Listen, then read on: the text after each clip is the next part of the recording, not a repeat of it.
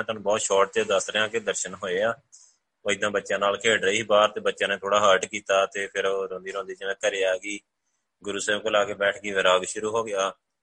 ਫਿਰ ਵਿਰਾਗ ਵਿੱਚ ਚਲੋ ਉਹਨਾਂ ਨੇ ਜਿਵੇਂ ਵੀ ਗੁਰੂ ਸਾਹਿਬ ਨੇ ਗਾਈਡ ਕੀਤਾ, ਫਿਰ ਹੌਲੀ ਹੌਲੀ ਮੈਨੂੰ ਫੋਨ ਲਾਇਆ, ਫਿਰ ਮੈਂ ਵੀ ਗਾਈਡ ਕਰ ਦਿੱਤਾ ਕਿ ਪੁੱਤਰ ਚੱਲ ਤੂੰ ਸਾਹਿਬਜ਼ਾਦਾ ਨਾਲ ਖੇਡ, ਤੂੰ ਮਨਮੁਖ ਬੱਚਿਆਂ ਨਾਲ ਖੇਡ ਕੇ ਕੀ ਕਰਨਾ। ਇਹ ਪਿੱਛੇ ਜੇ ਡਿਸਕਸ਼ਨ ਵੀ ਚੱਲ ਰਹੀ ਹੈ ਇਸ ਚੀਜ਼ ਦੀ।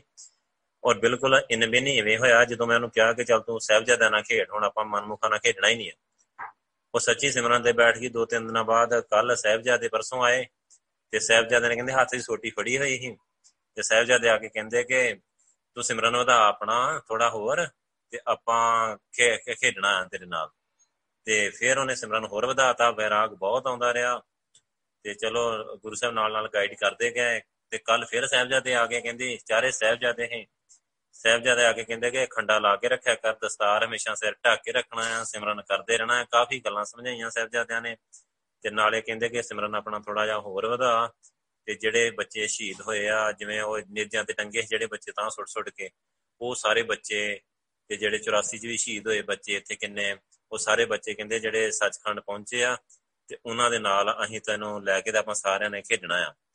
ਤੇ ਖੇਡਾਂਗੇ ਵੀ, ਗਤਕਾ ਖੇਡਾਂਗੇ ਹਾਰਸ ਰਾਈਡਿੰਗ ਘੋੜਸਵਾਰੀ ਇਦਾਂ ਦੀਆਂ ਖੇਡਾਂ, ਖਾਲਸਾਈ ਖੇਡਾਂ ਜਿਹੜੀਆਂ।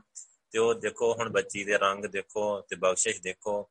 ਮੈਂ ਇਸ ਕਰਕੇ ਥੋੜੀ ਜਿਹੀ ਤੁਹਾਨੂੰ ਸਾਰਿਆਂ ਨਾਲ ਉਤਸ਼ਾਹ ਦੇਣ ਲਈ ਕਿ ਆਪਾਂ ਵੀ ਸਾਰੇ ਕਰ ਲਈਏ ਕੁਝ ਆਪਣੇ ਤੋਂ ਵੀ ਬਖਸ਼ਿਸ਼ ਹੋ ਸਕਦੀ ਹੈ ਅਰਦਾਸ ਕਰਿਆ ਕਰੋ, ਸੁਰਤੀ ਜਿਆਦੀ ਲਾਇਆ ਕਰੋ। ਗੁਰੂ ਸਾਹਿਬ ਨੂੰ ਕਹੋ, ਵਾਹਿਗੁਰੂ ਜੀ, ਬਖਸ਼ਿਸ਼ ਕਰੋ।